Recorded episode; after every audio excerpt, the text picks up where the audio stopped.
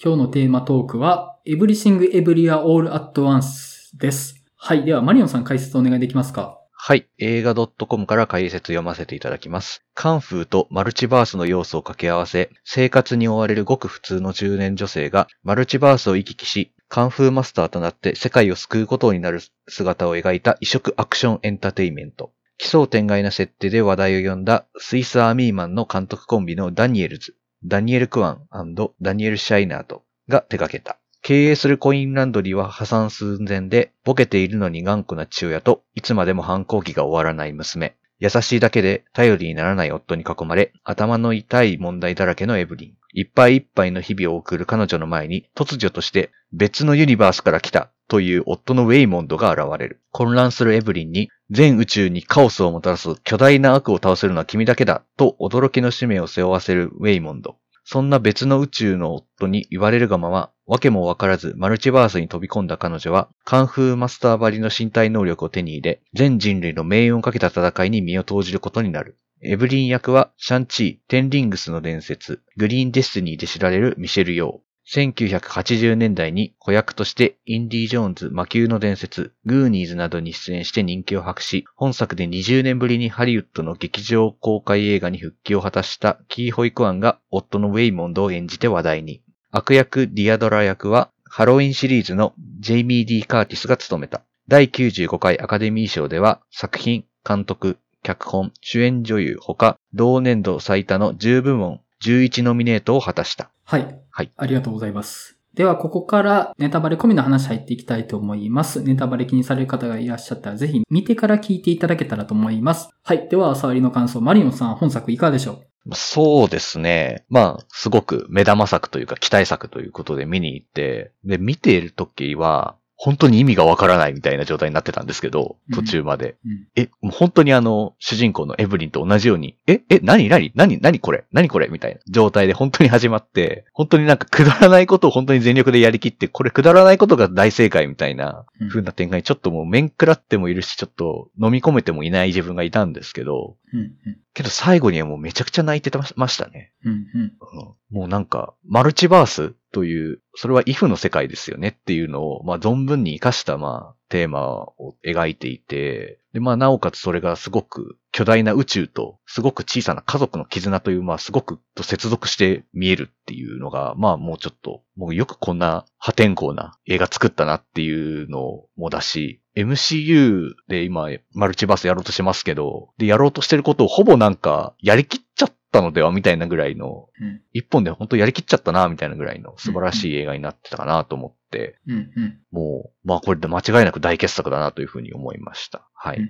はい。えーっと、僕はですね、この監督コンビの前作のスイスアーミーマンを見てて、あと、監督のうちの一人が監督してるんでしたかね。えーっと、ディック・ロングはなぜ死んだのかを見てて、はいまあ、それに連なるイズムはあるよなと思いつつ、ただ、監督の作品混乱するんですよね。いいこと言ってるけど、バカバカしいまま芯を捉えたものを突き出してくるから、飲み込み方がわかんなくてギョッとしちゃうっていうのがしばしばあって、うんなんかね、未だにキャッチしきれてない感じはあるんですけど、すごい素敵な作品だなとは思いました。うん。はい。まあそんな感じで、サーの感想で、えー、あと、お便りをですね、4通いただいてるんですね。で、ちょっと、数がね、多くて、ちょっと巻きで読みます。すいません。はい。はい。じゃあ、順番に1通目から山口読みます。光光太郎さんからいただいております。店長メンバーの皆さん、こんにちは。光光太郎です。今回のテーマが Everything Everywhere All at Once だと聞き、今年見た新作の中で一番楽しい映画だったため、いても立ってもいられずメールしました。今作はとにかく笑える映画でした。最初から最後まで笑い続けたのは初めてかもしれません。あらゆる場面がシュールなシチュエーションコントになっており、いわゆるアクションでもしんみりするドラマでも必ず笑いへのくするぐりがあるため本当に笑い同士でした。コロコロコミックレベルのひどすぎる下ネタも100発100中で特に中盤の何をどこに刺す刺さないのくだりは過呼吸になりかけるほど笑いました。しかしこれらの笑いが発生するのは格闘での決めどころを外さず見えもかっこよく決めるアクション演出を徹底しているからこそだと思います。また行動範囲を国税庁内にキャラクターの関係性を家族のみに限定することでお話の規模感をコントロールしているのもうまい。マルチバース設定を用いてはちゃめちゃな映像にしていても本筋はコンパクトでわかりやすいので混乱しすぎることなく映像に集中できました。いかに笑いへの道筋作りが徹底されているかばかり書きましたが、その笑いが最後にはエモーショナルなドラマへ変換されてしまうとは、石ころに泣かされるとは思いませんでした。正直笑い疲れてしまって物語のテーマ等は咀嚼しきれていませんので、リスナーの方々や店長メンバーの皆様の感想を聞いてからまた映画館に向かいたいと思います。長文乱文失礼いたしましたと。はい、ありがとうございます。ありがとうございます。下ネタのレベルの低さがいいですよね。まあ、あの、うんスイスアーミンマンも大概下品でしたもんね。まあね、おならとかね、そういう、うん。なんだそのネタみたいなことを平気でね、入れてくる監督さんですけど。うん。コロコロコミックだし、僕ちょっとね、コロコロコミックからちょっとだけ成長した少年ジャンプぐらいの感じだなって僕は思って、ああ、モザイク出てくるじゃないですか。はい。モザイク、はい、出てきますね。モザイクが出てきて面白いのってなんか少年ジャンプぐらいの感じやなと思って。まあ確かに、確かにそうですね。うんうんうん。で、多分あれ、本国バージョンってモザイクかかってないと思うんですよ。あれそうなんですかね？じゃないですかね。あのモザイクって日本のやつじゃないですか？多分。あ、そうなんですかねいや、なんか、どうなんだろあのモザイクはなんというか、う。うんわざとじゃないかなっていう荒さだと思うんですよ。そうあれってそうそう。そだからあれは、わざとじゃないかなというか、その、本国版でもああなんじゃないとかちょっと思ってたりするんですけど、う。いや、僕アメリカの映画ってぼかしのイメージがあって、うん、そうですよね、なんか。モザイクって日本のもののイメージがあったから、日本だけなんかなと思ったんですけど、あれってやっぱモザイクがかかってるからこそ面白いですよね、あれ。あの、多分そうだと思うんですよね。いや、そうそう。いや、まあ、そら、あれね、ノーモザイクでうん。やられてもまあ、うん。あなんかやっとるわ、にしか多分ならないと思うんですけど、モザイクがかかることでなんか、ちゃんと見えないけど、あ、こいつもろ出しなんだな、みたいなので、うん。ちょっと笑ってしまうみたいなうん。感覚になりますよね、あれってね。うんあの、コロコロコピックって子供のおちんちんそのまま出てくるじゃないですか。うん あの、変な話をしてますけどね、今。うん。そうですね。なんか少年ジャンプぐらいを読む年になると、その、モザイクのかかった下半身とか出てきて、わあ、俺ちょっと見たらあかんもの見ちゃってる、みたいな、その、うん。なんか変な成長を面白がるとこがあるかなと思って、ああなんか、あの、少年ジャンプの下ネタ感を僕は感じましたね。あ、ああ、なるほどな。いや、結構なんか、SNS での感想とか見たら結構、クレヨンしんちゃんをあげる人とかは結構多いじゃないですか。うんうん。まあ確かにノリはそれに近いけど、なんか下ネタの質感的には、うんまあもう、もうちょっとそうですよね。上、確かにジャンプぐらいかなっうんていうのは、なんかすごく納得かなって思いましたけど。うんうんうんまあそもそもお尻の穴に物を入れるっていうくだりですからね。あのそうですよね。あの形はそういうことだったのか、みたいな。あのトロフィーはっていう。なんか変な形のなんか黒い、なんかもうちょっと金色とかの方がいいんじゃないの？それもうちょっといいトロフィーに仕上げたらって思ったんですけど、あれは黒でいいなっていううんふうには思いましたね。まあまあ、あの、下ネタはまあ、なんかギリのバランス感やった気がします。うん。まあ話のスケール感がちょうどいいっていうのは本当そうですよね。うん。そのあたりは多分、この後話していくかなと思います。はい。ありがとうございます。ありがとうございます。じゃあ、マリオンさん、次のお便りお願いできますか？はい。ボンイエさん。先日は初お便りを読んでいただきありがとうございます。でも出過ぎたことを書いてしまい申し訳ございませんでした。では、Everything Everywhere All at Once の感想を。MCU 以外にもマルチバースの概念がある世界の映画作品が制作されたのかといったところから、全米公開時から気になっておりました。非常に得意な設定をよくぞ考え出したなぁと驚くのですが、監督コンビのダニエルズはスイスアーミーマンや監督の一人であるダニエル・シャイナートが、ディック・ロングはなぜ死んだのかを手掛けたと分かり納得です。バカでカオスな設定を思いついたことに納得してしまいました。でもこんなカオスな映画では俳優たちが生き生きと演じていることが伝わってきました。えー主演のミシェル・ヨーをはじめ、キー・ホイ・クワン、ステファニー・スー、ジェイミー・リー・カーティスとそれぞれアカデミー賞にノミネートされたのも納得です。見る側は徐々にカオスな設定に慣れていきつつも、カオスすぎる展開にどこまでついていくことができるのか試されました。ベーグルが登場したあたりからしんどくなりましたが、最終的には家族愛がテーマになっていくでしょうか。奇抜なエンタメ作品というよりも、生きづらさを抱えた全ての人たちに向けた大応援映画だと気づくことができ、皆様のより良い感想が語られていくことを楽しみにしております。はい。はいありがとうございます。ありがとうございます。前回、そのメンバーの追加に関するお便りをいただいてたんですよね。はい。まあ、あの、はい。はい。いろんなご意見いただけるの本当にありがたいので、まあ全然そのあたりはうん、いただいた上でちょっとどうしようかなっていうのは検討させてはいただきますんで、あの、そのあたりはお気兼ねなくお送りいただけたらなと思います。はい。で、まあ、やっぱ MCU はね、意識しますよね。このタイミングで、マルチバースって言われたら。そう。で、まあ、直前にね、アントマンワスプ、クアントマニアとかを見てるわけですよ、こっちはっていう。はだけに余計に比較しますよねっていう。むっちゃ意識しました、見てて、本当に。うん。しちゃいますよね、こればっかりは。うんうん最終的に家族愛がね、テーマになるっていうのはね、本当に見やすいところで、うん。あの、ちょっと見やすすぎるかもと思ったとこはあったんですけど、あの、スイスアービーマンとかに比べて、うん。そうですね。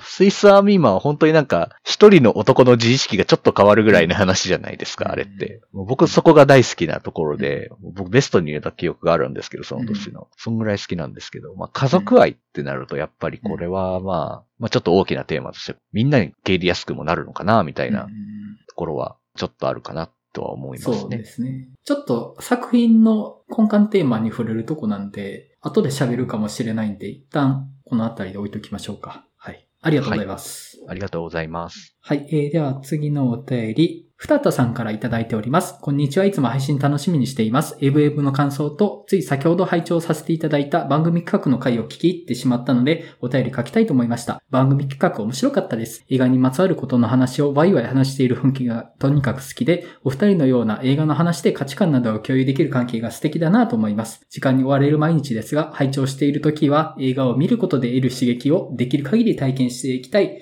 と再認識できる時間となっています。話題にされていた年代で映画を区切るテーマも面白そうだなと思います。次のアニメ企画も楽しみにしています。そして、エブエブはカンフーシーンとキーホイクワンの別人格との二役が好きでした。予備知識なしで見たので理解が及ばない時もあったように思うのですが、アート性が高い映像と音楽とテンポでなんだか楽しめてしまった印象です。ラストパートはエンディング、オチが見えてきていたので少し長く感じましたが、子育てをしている自分にとって今、この年齢の子供と向き合う大切さを刺激されてしまいました。親目線で見てしまっていたのですが、見る人によって視点が変わりそうな映画なので、皆さんの感想を聞けるのを楽しみにしています。これからも配信楽しみにしていますと。はい。ありがとうございます。ありがとうございます。番組企画会ね、ちょうどこの前配信したとこなんですけど、これ、面白いんかなって僕配信してから思ってたんですけど、うん、僕も、はい、思いましたね。結構ね、楽しんでいただけたっていうお声もいただいててよかったです、本当に。あの、そうですね。よかったです。はい。不安でしたけどね。うんあれ結構ね、収録外では、ああいう話をして、どんな話しようかなっていうのは決めてたりはするんですけど、まあ、今回ちょっとそれをお出ししてみたって感じで、うん我々の漢字を知ってもらう意味では、まあまあ、なんかうん、いい話だったのかなと思いつつ、ちょっと、内輪すぎるのではないかっていうのを ちょっと思いつつ、もうそうですね。本当に普通に雑談してるだけだったな、うんみたいな、もう会話の流れも来たり来たりいろいろしちゃいましたしね、あれね。なんか、あの、平然とあの回はこういう話だったみたいなヘビーリスナー以外ついてこれない話をしてたから、そうですね。いくらなんでも不親切ではとちょっと思って。はい、まあまあ、あの、ありがとうございます。本当に。こういうお声いただけるのは本当にありがたいです。ありがとうございます。はい。はい。ありがとうございます。で、えっと、親視点で見たっていう部分なんですけど、ちょっとここもね、触れたい要素があって、はい、はい。家族というテーマに収束していくことの是非っていうね、部分があって、なあーもう何を言いたいか大体わかりますよね。ーなんかまあ、なんかいろいろ、はいこの作品、あーまあそうですね、はい。ちょっと、ちょっとまはあ、話聞いてみましょうね。はい。はい。ちょっとまあ、この後触れたいと思いますので、お便りとしては一旦ここで。はい、ありがとうございます。ありがとうございます。では、マリオンさんもう一つお願いします。はい。ハチさん。Everything Everywhere All at Once 見ました。良いか悪いかで言えばいい映画だと思います。が、しかし前評判が上がりすぎたというか、マルチバースを扱っているということで、やたら MCU へのカウンターアンサーとして商用される空気には違和感があります。そもそも、Everything Everywhere All at Once のマルチバースは、自己実現と娘の価値観を認めるというかなり半径5メートル以内の世界に結実するのに対し、MCU のそれは統一士官の是か非か、正しい歴史認識というのは存在するのかという簡単に答えの出ないことへの言及なので、両者を引き合いに出すことは野暮かなと思っています。で、えー Everything Everywhere All at Once。個人的に最もグッときたのは、後半エブリンが現実世界、コインランドリーのパーティーで着ていたカーディガンの背中にパンクと大きく書かれていたことなんです。観客にすり込むようにご丁寧に2回も大写しになるパンクの詩集。62年生まれのミシェル・ヨーは中国系というアイデンティティに加え、X 世代という業を背負う存在なんだと分かり、となれば、娘、かっこ次世代との間に戸惑いながら、関係を切り結ぼうとする姿はもはやカモンカモンのホアキンに見えてくるから不思議。ドビュッシーの月の光はどちらの作品にも使われてましたよね確か。長すぎるのでここで切ります。失礼いたしました。はい。はいありがとうございます。ありがとうございます。これパンクって読み方で合ってましたっけ？これ。いや、PUNK ってパンクって合ってましたかね？ちょっと、今さらっと読んでましたけど、合ってたっけ？ごめん。ごめんなさい。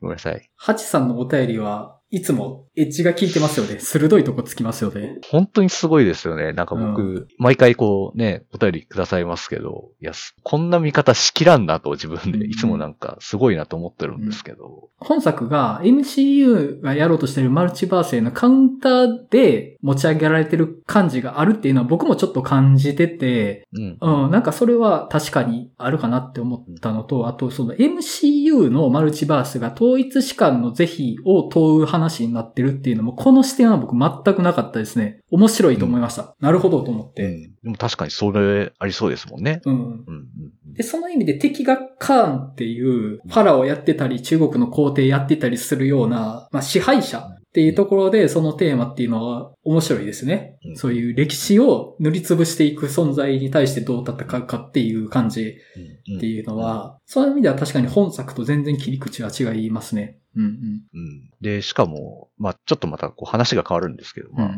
で、Everything Every Hour at Once に関して、まあカモンカモンと繋げるっていうのがやっぱすごくいいなと思っていて、うんうんうん確かにそういう側面あるなと。うんうんもう、親とこの断絶というか、まあちょっと関係をどうやって結んでいくかみたいなところが描いてあるっていうのは確かにそうですよねって思って、うん確かにで、月の光、ドビュッシーの月の光どっちも使われてるんですよね、確かにね。うんうんうんそう。僕もあの、ドビュッシーの月の光好きなんで、あの、だいたい流れたら、流れるだけでその映画のことが好きになるってぐらい好きなんですけど、うんなんかやっぱそこにこうちゃんとなんか指摘が入ってるっていうのがなんかすごく素晴らしいなと思いました。うんちょっとその、パンクの箇所とか X 世代に触れていただいているところ、ちょっとごめんなさい、僕不勉強で、あんまり理解しきれてない部分があるんですけど、あ、その、60年代から70年代にかけてのカウンターカルチャーみたいなものを10代で見ている世代っていう感じですかね。だから X 世代って、そういうパンクロックであるとか、あと、世代的にはヒッピーとかちょっと上の世代になる感じなんですかね。だからそういうのがあるっていうのを見てきて、で、今日ちょっと調べた限りで言うと、個人主義、あ、やめとこう。これは分かった気になってる。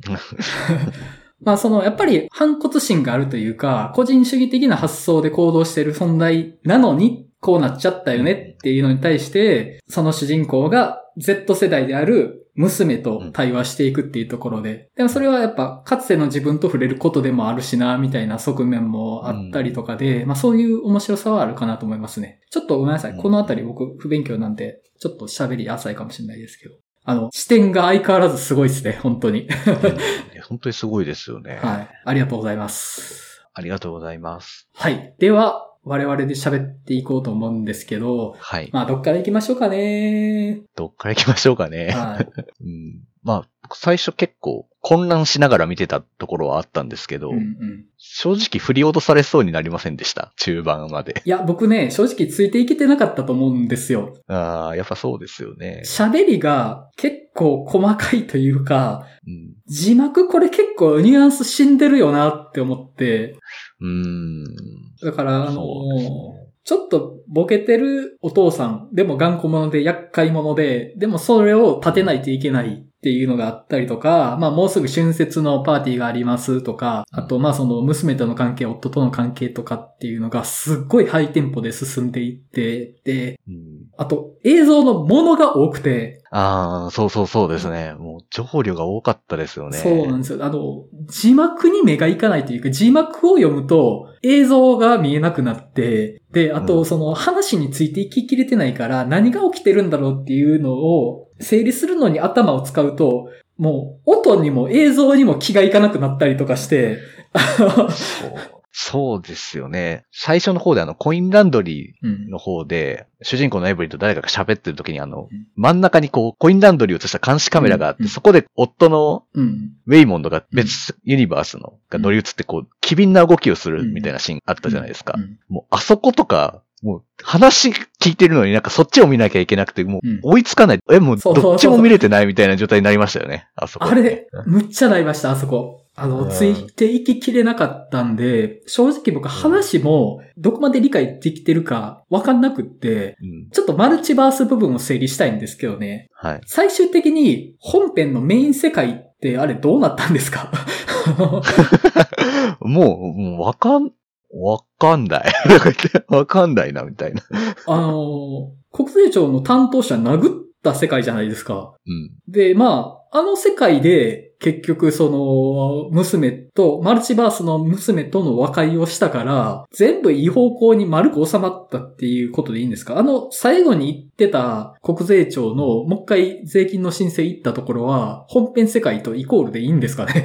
あ、でもそっちはあれなんですかね。春節のパーティーうんで、あコインランドリーのガラスをバットで割った世界線の続きっぽい感じはするんですけど。そうなんですよ。うん。あれって本編世界じゃないじゃないですか。言われて、な、もうわけわかんないですね。本当に僕も今、今話聞いてて、自分でも話聞いて喋ってても意味がわかってないですね。本当に。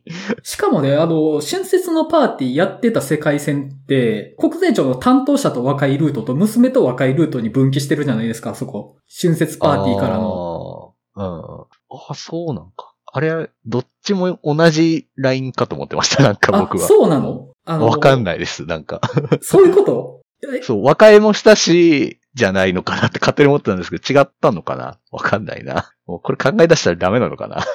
まあなんかあの、マルチバースのややこしいことを娘との和解っていうことで解決したから、いろんなマルチバースのいい方向に丸く収まったのをつまみ食いしたのが本編世界になったのかなって思ったから、めでたしめでたしで終わったのかなと思って、まあ、そうですね。で、単純に世界の危機を解決したことだけがなくなったんだとしたら、残ってる事実って国税庁の担当者を殴ったということだけが残ってますよね。あれ？どう？も税金の申請もまだできてないし、で、地獄が残ってますよね。う、地獄、地獄が残ってる。そうだったのか？そうだったのか？いや、わかんない。わかんない。わかんないです。なんかよく収まったから、まあ、一家で見てて、そうですね。これ一回目でこれ全部理解できた人いるんですか？理解いるんですかね？これね。母国語じゃない立場で見てた人として、まあ母国語やったらもうちょっとね、すんなり飲み込めたかもしれないけど、僕はちょっとだいぶ飲み込みきれてない部分いっぱいありました、本当に。ううんん。本当ですね。そう。まあ、この映画本当に説明むずいなっていうか、うんどんな映画ですかって説明するときに、あの、まあ、映画 .com の解説も読みましたけど、うんそんな映画だっけ？みたいな感じちょっとめっちゃしましたけど、読んでて。この映画を説明するのすごく難しいっていう。うんうん確かによくわかんないんですよね。で、バースジャンプの仕組みも結構理解するまで時間かかりました、あれは。あ、僕も確かに。うん。靴の左右を入れ替えるとか、スティックのり食べるとかが、もう何の意味かわかんなすぎて、そう。確かにあの、リップクリーム食べる場面とあ、か、リップクリームか、スティックのりやと思ってた。すいません。あれ、スティックのじゃない。あれ、リップクリーム、リップクリーム。ああ、なるほど。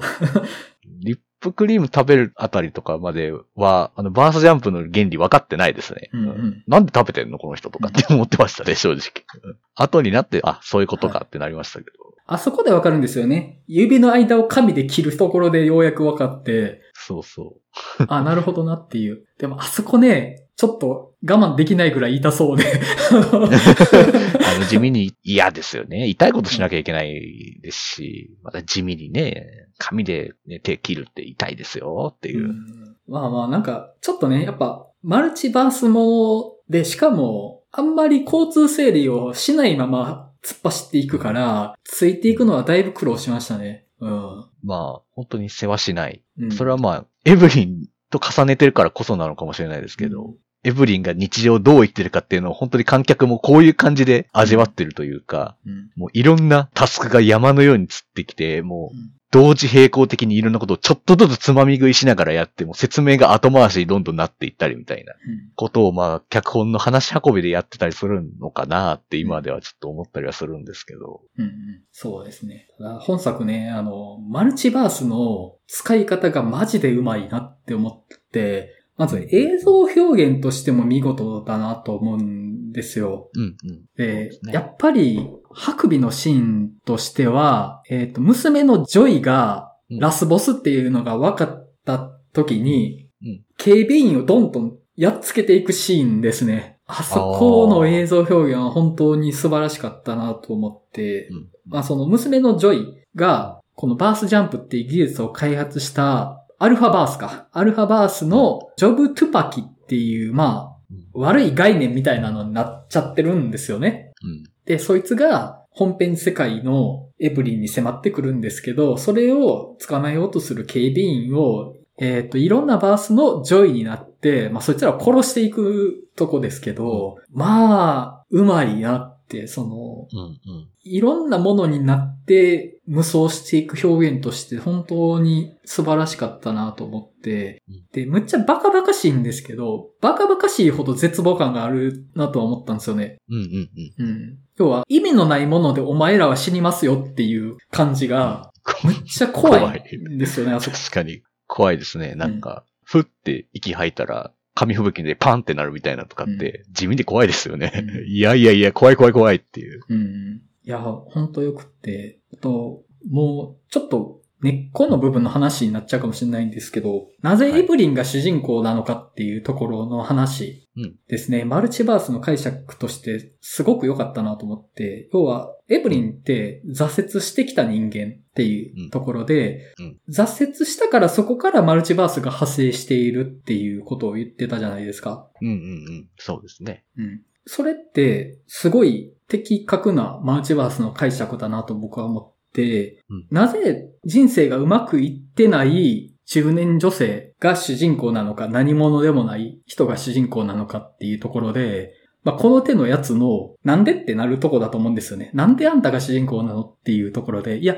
何者でもないからこそ何者かになった世界と繋がっているっていうのって、もう完璧な解釈じゃないかなと僕は思ったんですよね。うんあなるほどと。何者かになった起点にいるから世界の中心なんだっていうのは、ものすごく面白い発想だなと思って。うんうんうん。うんで、僕、本作のマルチバースって、フィクションの役割そのものだなと思ったんですよね。フィクションとか空想することの役割そのものだなと思って、例えば、はい。あの時ああしてたらよかったな、みたいな。今の自分こうだけど、あの時ああしてたらああなってたかな、みたいなのってちょっと考えちゃったりするじゃないですか。誰だってね、考えたりしますね。はいうんで、その世界のことを思って、ああ、なんか成功してるわ、とか、人生楽しんでるわ、とかを思ってしまう。うんで、それと繋がるって、まあ誰でもあると思うんですよ。うんで、まあ、本作最終的にいろんなマルチバースと繋がることを経て、自分の人生を受け入れていくじゃないですか。はい。僕も結構自己紹介会で話したんだったかな。あの、漫画家になりたかったんですよね。うんうんうん。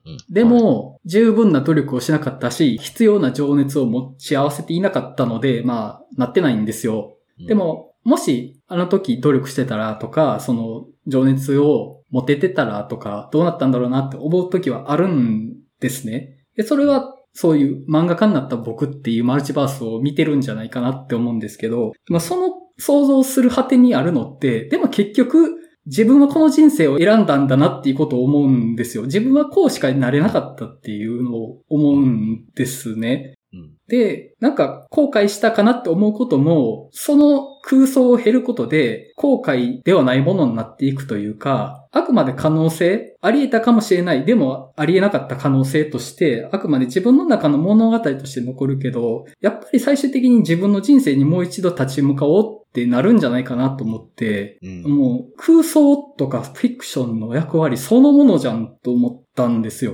うんうんうん。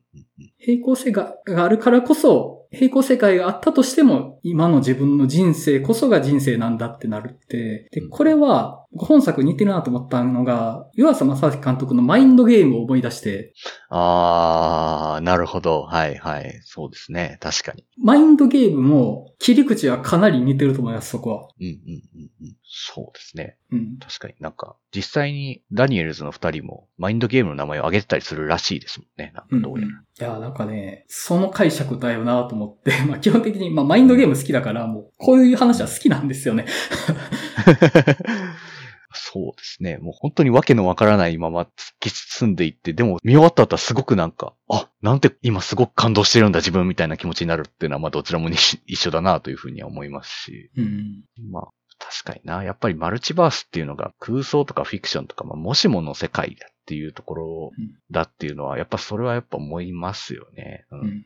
あり得たかもしれない自分っていうのを、まあ、どんだけ、まあ想像しても、でもそこにはならないんだなっていううん。ところが、その、あれですよね。ジョイのちょっと悪役としてのこう、うん。側面になっていくわけじゃないですか。うん。あらゆるもしもとか可能性を見てしまったとして、うん。じゃあその後じゃあ今のその人生選べるかっていうと選べない人もまあうん。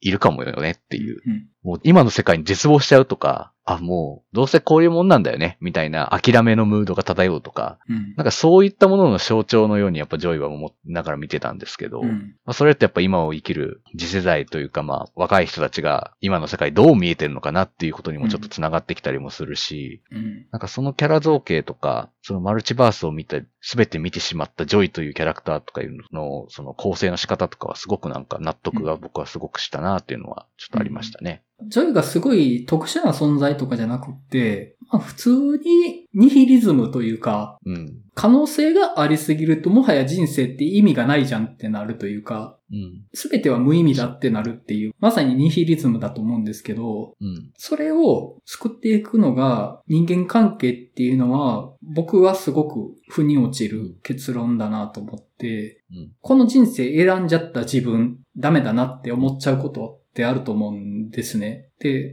うんああ、ダメだな、なんかこんな人生歩んでる自分ってなっちゃうんですけど、でも、出会った人のことって否定したくなくないですか？うん。それはすごくわかりますね。う。うんん。その、今の自分の人生がダメって言い出すと、じゃあ、出会った私もダメなんですかってなるんじゃないかなと思うんですよね。で、そんなことないし、そんなこと思ってほしくないんですよね。うんだったら、その出会った人も含めて自分を肯定しようってなるっていうのが、すごく僕は腑に落ちてて、さっきも言った通り、ああ、僕漫画家なりたかったけどなれなかったな、みたいな、自分ってダメだなって、日々思いながら生きてるんですけど、まあいろんな人と出会って人生楽しんではきてはいるんですよ。で、こうしてマリオンさんとも出会って、じゃあ僕の人生ダメだったらマリオンさんと出会ったのもダメなんですかって言ったらそんなことないと僕は思ってるんですよね。なんかその、誰かを否定したくないから結果的に自分を肯定することになるっていうのが、とても僕は美しいなと思って、うん。なんか言ってほしいことなんですよ、僕はそれって。うん。うん。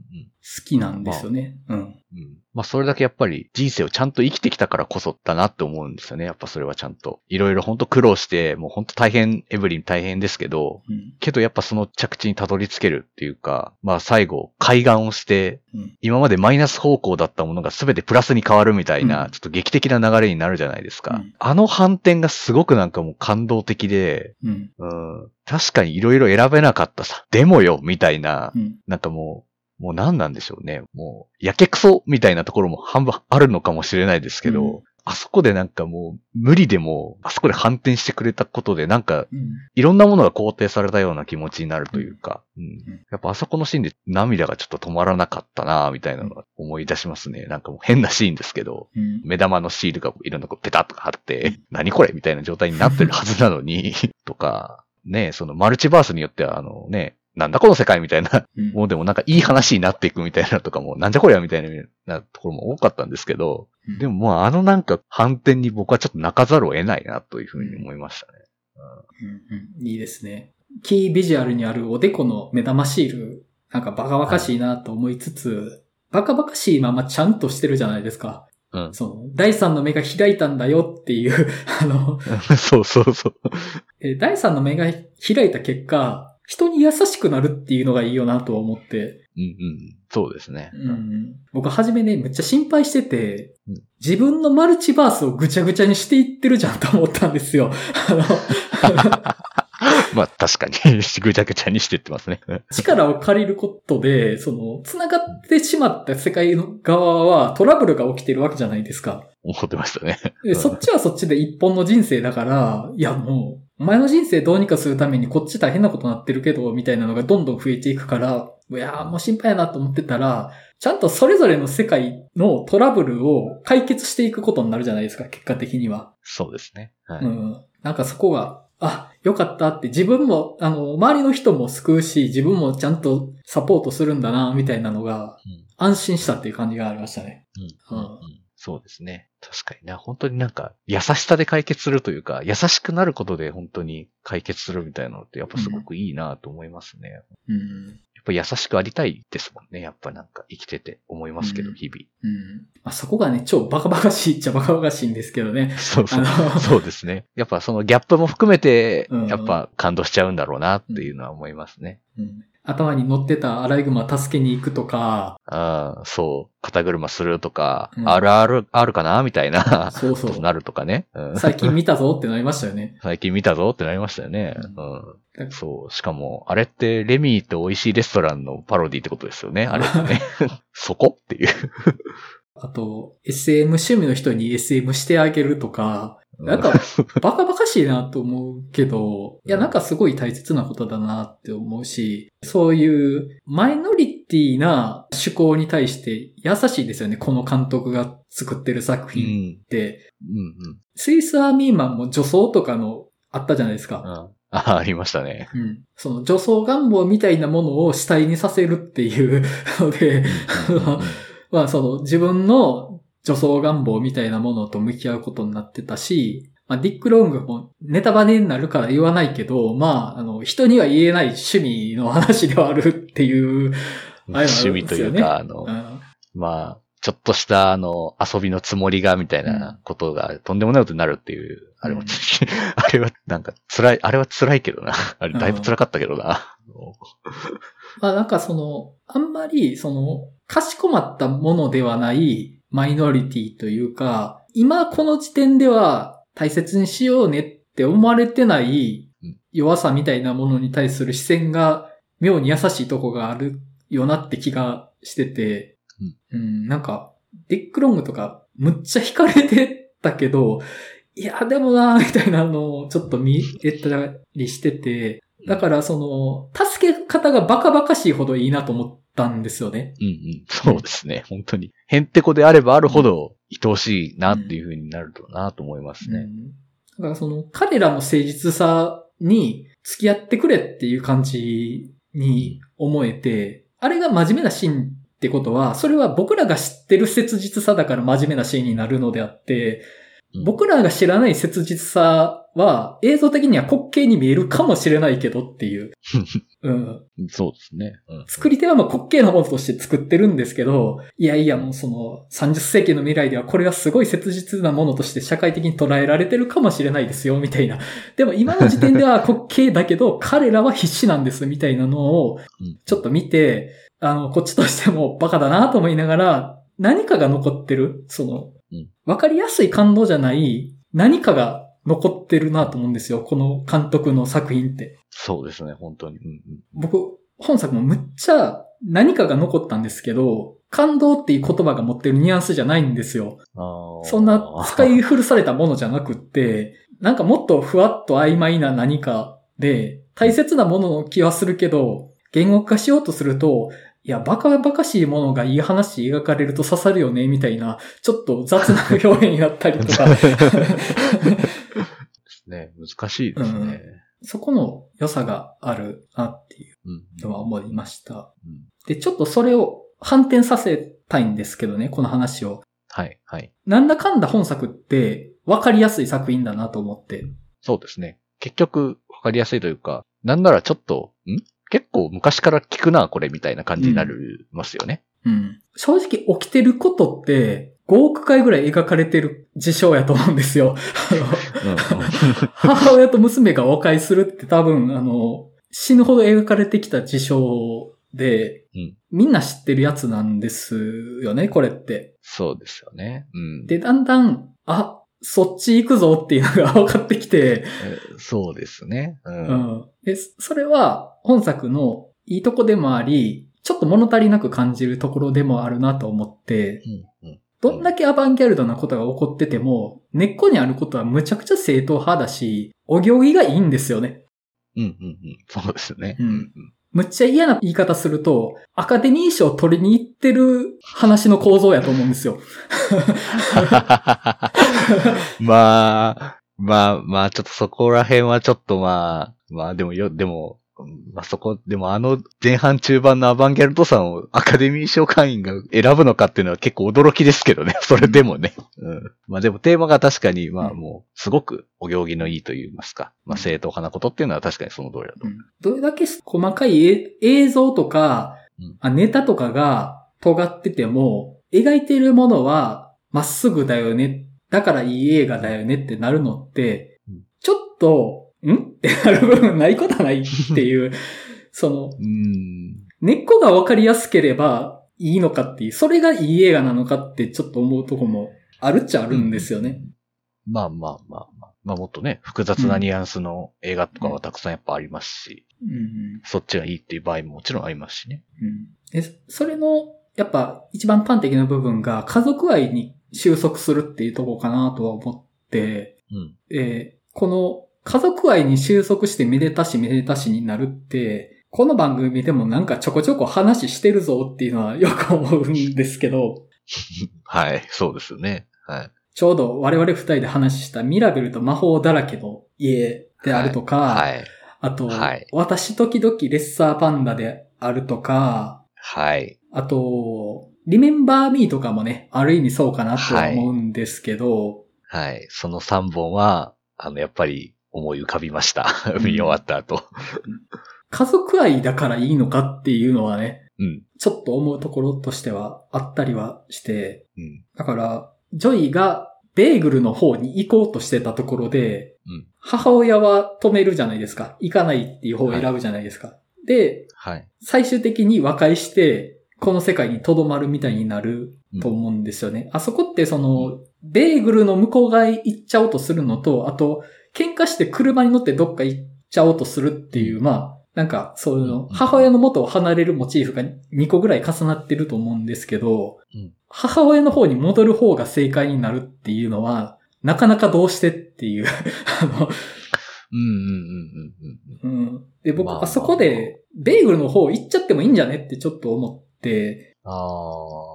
だからそういう、いや、人生って意味ないじゃんって、あの、今いる場所ってそんなにじゃんみたいな。それってうん。既存の価値観から離れていくであるとか、あるいは親元を離れるであるとか、そういう生き方もあるとは思うんですよねう。んうん。そうですね。で、だから、母親とは別で生きていくっていうことも描けるとは思うんですよ。うんうんうん。うん。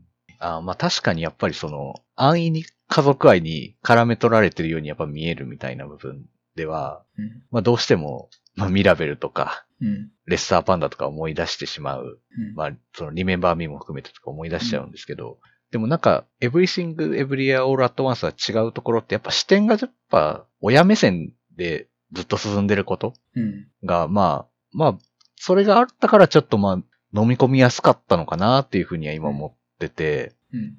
ミラベルにしてもレッサーパンダにしても、子供視点で、うん。親はこうだったねっていうのを許してあげるみたいな話になってるなっていうふうに思ってて、うん。で、やっぱその2作って思うんですけど、もう本当主人公たちがすごくいい子じゃないですか。うん。もうすごく。うんもう、普通、あんな状態だったら人はみんなグレるわってういうん感じだけど、すごくやっぱいい子たちなので、うんまあ許してあげるみたいな状態になってるっていうのが、うんまあなんかちょっとな、みたいな気持ちになるんだろうなって思って、うん。でも今作の場合はまあもう終始親目線というか、うんまあ子供はちゃんとグレてますし、みたいな。うんうんうん波のグレ方じゃないですからね。マルチバース結構滅ぼしてますからね。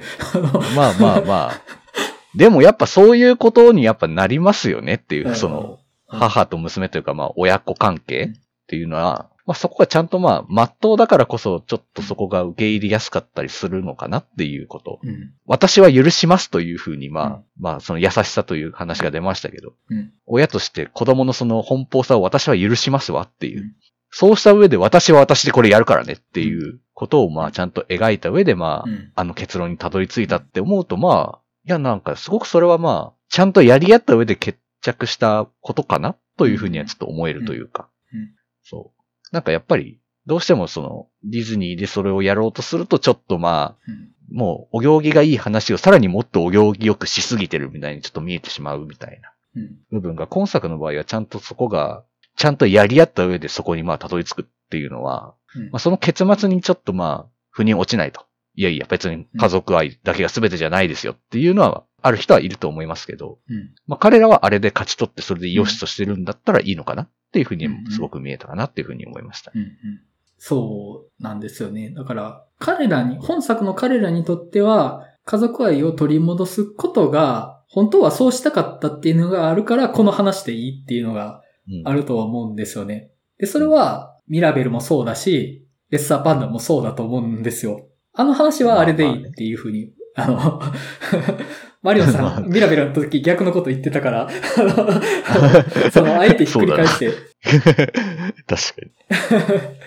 まあまあ、あの、本作はこれでいいかなって僕も思ってて、まあ、お行儀良すぎるかなっていう部分もあるし、すでにある正解に収束していきますよね。家族愛が良きことであるっていう、すでにみんなが持っている正解にどんどん収束していくっていう、まあ、わかりやすさ。でそれは長所でもあるし、物足りないっていう人もいると思うんですけど、ただ、この監督に関しては、スイスアーミーマンをもう作ってるからいいじゃんって思ってて僕は。ほうほうほうほう。だから、本作が物足りなくても、スイスアーミーマンにそれがあるからいいじゃないかって僕はちょっと思ってて。で、ああ、あれってもう人間関係の中に答えを求めてない話ですよね。求めてない から。まあまあまあまあ。だから、自分の中で、その、なんて言ったらいいのかな。自己施策をすればいいというか、自分が自分を受け入れさえすればいいって話になってて、うんもう他人は、何それみたいな反応しかしないっていう、まあまあまあ。そこに、そこでしか得られない救いはあるかなとは思うんですよね。だから、人間関係が救ってくれない。自分が自分を理解することでしか自分を救えない話って、ある意味人間に対してすごい誠実な話だなと思うんですよ。他者というものの捉え方に対して。で、スイサーミンマンはそこがもう尖り切ってるから、あの、観客さえ置いていくじゃないですか。観客さえ、え、どういうこと？みたいになるっていう。そうでしたね。主人公だけが納得しているっていう。うんうんうん。だから、そこは、Everything Everywhere All at Once は、どんなに変なことが起きても、観客全員でもいい話だよねって思えるっていう。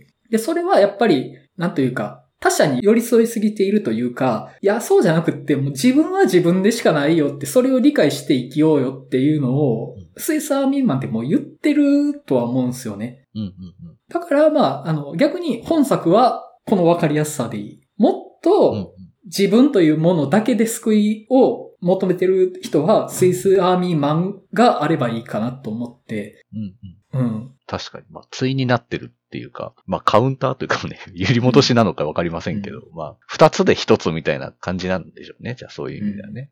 うんうん。そうですねうん。いや、でも、すごい映画来たなと思って。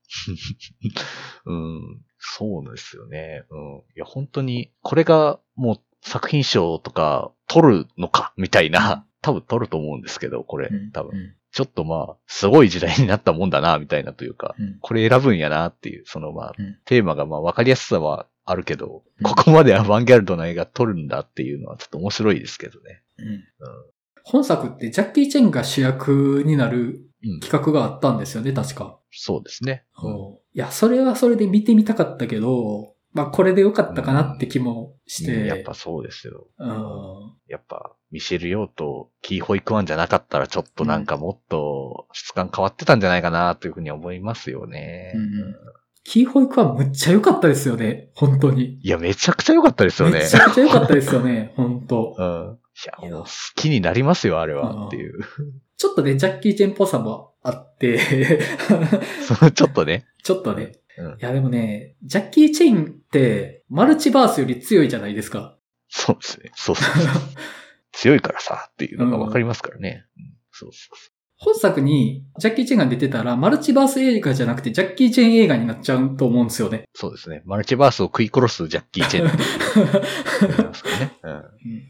結果的にバランスとしてすごい良かったなとは思うん。ったし、そうそうん。あと、まあ、その、中年男性が人生やり直したいって話って、もうちょっと見飽きてるかなって気もして、う。うんうん。まあそうそうそうそうですね。それはまあ、たくさんあります。それこそたくさんあるわっていう思っちゃうから。うん。それを女性でっていうのは、まあ、それ自体がちょっと新しいかなって気もするんですよね。うんうん。そうですね。うん保育園のかっこよくもなれるし、うん。ちょっと頼りなさそうにも見えるっていう塩梅がやっぱすごくいいかなという。うんうんむっちゃいいです、本当にあれは。うーんいや本当になんかちょっと情けないような感じなんですけど、いざアルファバースのね、うん。ウェイモンドが入ると途端に格闘術がめちゃくちゃすごいとかもあったりとか、あと、映画スターになってる未来、あの、うんマルチバースがあるじゃないですか。うんうんあそこのキーホイクワンかっこよすぎないですか？あれ、たまらんもんありますよね、あの世界。いや、そう。もうこれ、あれ、もうちゃんと僕見てないですけど、これあれですよね。あの、ウォンカーワイリーですよね。この感じって多う分。ん、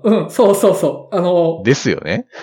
僕、あの、ウォンカワイ火曜殿下だけ見てますけど、火曜殿下やこれと思って。あ、やっぱそうなんですよね。いやー、ちょっと、いやもう、なんかほんとこれ見終わった後に、あ、ウォンカーワイめっちゃ見たいって思いましたもんね。そっちってなったんですけど。うん。そう。ハゾキーホイクはめちゃくちゃかっこよくないですか？ちょっと痺れましたよ。本当に。いや、よかった。あれは本当によかったし、役者はね、本当みんな良くて、娘さんのステファニー・スーも良かったし、うん。いや、なんかね、もう、ミシェル・ヨーは言わずもがなっていう感じで、もう普段の人生に疲れ切った中年女性感も、うんちょっともはやおばあさんに見えてしまってるぐらいの疲れ方に対して、ちゃんとその映画スターのところはミシェル・ヨーやし、みたいな。むしろなんかあのくたびれた感じが珍しいすらありますよね。うんミシェル・ヨーってなんかイメージ的にうんなんかもうすごい、もう映画スターって感じがするじゃないですか。うん本当に。こんな感じのもできるんだなとうん思いましたね。いやー演技力っていうのかわかんないんですけど、もう役者の表現力というか、うん、それが見応えはありました、本当に。うん。うん。あと、手がソーセージになってるユニバースのうん。二人、うん。ジェイミー・リー・カーティスとミシェル・ヨーが一緒に住んでるみたいなのって、うん。あれもいいなというか、あれね。あれ、これはこれで一本映画にしても面白そうな気がするぞ、みたいな。うんなんてことない、この人たちの日常面白そうだぞっていうふうには思いましたね。あれ、背景が普通の世界なの、まさか足で活動してる伏線とは思わなくて、うんうんうんうんうん。確かに確かに。足で器用にやるだっていう。いや、あそこはね、マジで笑ったし、でもあれ、分岐したとかじゃないじゃないですか、もう。もう、あれは何なんですかね？本当なんか。分岐とかじゃないし、みたいな。うんドクター・ストレンジのマルチバース・オブ・マットネスでお金がない世界みたいになった時、それも分岐とかじゃないでしょみたいになってたのと、あ感覚的に近いというか、もうそれはもう世界のルール根本から違うやつじゃないですかねみたいに。あ、確かにそうですよね。うん。もうエブリンの人生の選択動向ではどうにもならん世界だなっていう話でしたよね。あれ、うんあそこだけ2001年うちの旅をうん。ね、パロってましたけど、あそこね。あと、まあ、石になるマルチバース。うんいや、僕は、あの世界が映るたびずっとニヤニヤしてました。わかりますわかります。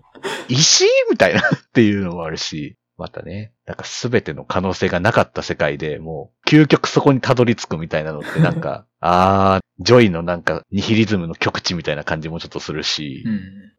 それがまたね、石が動くってだけでちょっとこれ泣けてくるぞみたいなところがね、いいなと思いましたね。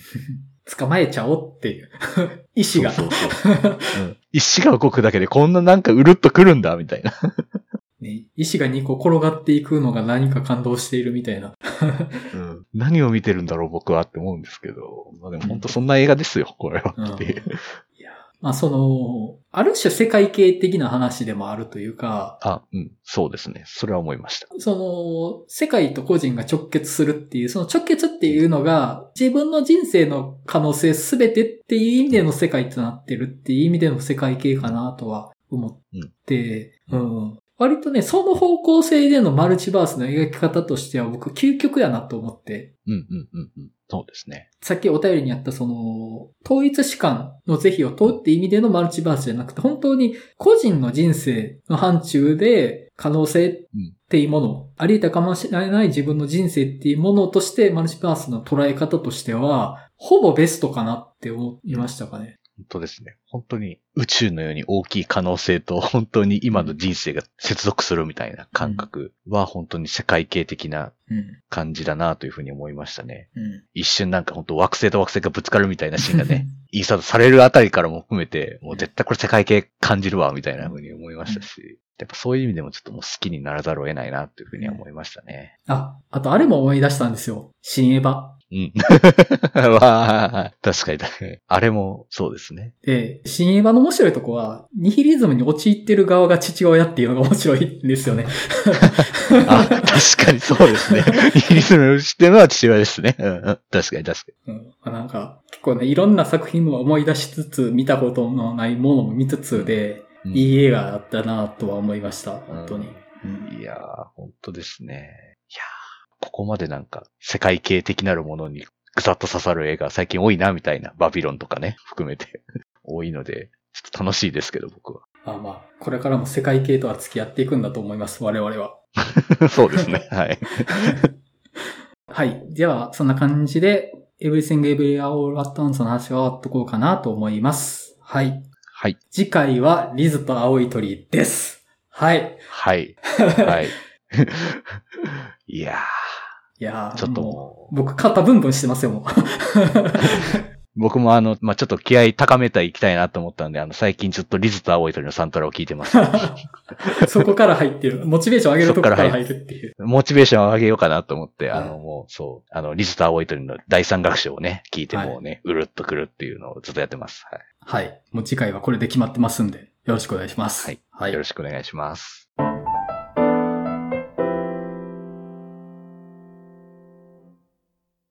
はい。では、お知らせになります。3月も映画の下すぎ場を開催する予定です。場所は大阪の南森町にある日帰りイベント型カフェバー週間回り。日時は3月25日土曜日、オープンが19時、クローズが23時となっております。まあ、この日は、目玉としては、新仮面ライダーはい。の対面収録をしてからのオープンになるので、新仮面ライダーの話はたっぷりできるかなっていうのと、うんうんもちろん、Everything Everywhere All at Once の話もできますので、よかったら遊びに来てください。はい。はい。あと、オープニングでもお伝えしたんですけれども、5月27日、東京で映画の下すぎるバー開催します。場所は今探し中ですので、また決まったらお知らせしますので、よろしくお願いします。予定だけ開けといてください。予定だけ、はい。はい。また、この番組ではリスナーの皆様からお便りを募集しています。番組の感想、次回テーマ作品の感想などご自由にお送りいただけると幸いです。また次回バー開催情報、ポッドキャスト次回テーマ作品の告知も行っておりますので、Twitter のフォローもよろしくお願いいたします。あと、この番組のイメージキャラクター、映画の話しすぎる猫、かっこ仮をし合ったグッズも販売していますので、よろしければご購入くださいませ。お便り受付先、Twitter アカウント、グッズ販売サイト、いずれも番組説明文に記載しておりますと。はい。それでは映画の話したすぎるラジオ第106回、Everything Everywhere All at Once の話を終わりたいと思います。それではまたお会いしましょう。さよなら。さよなら。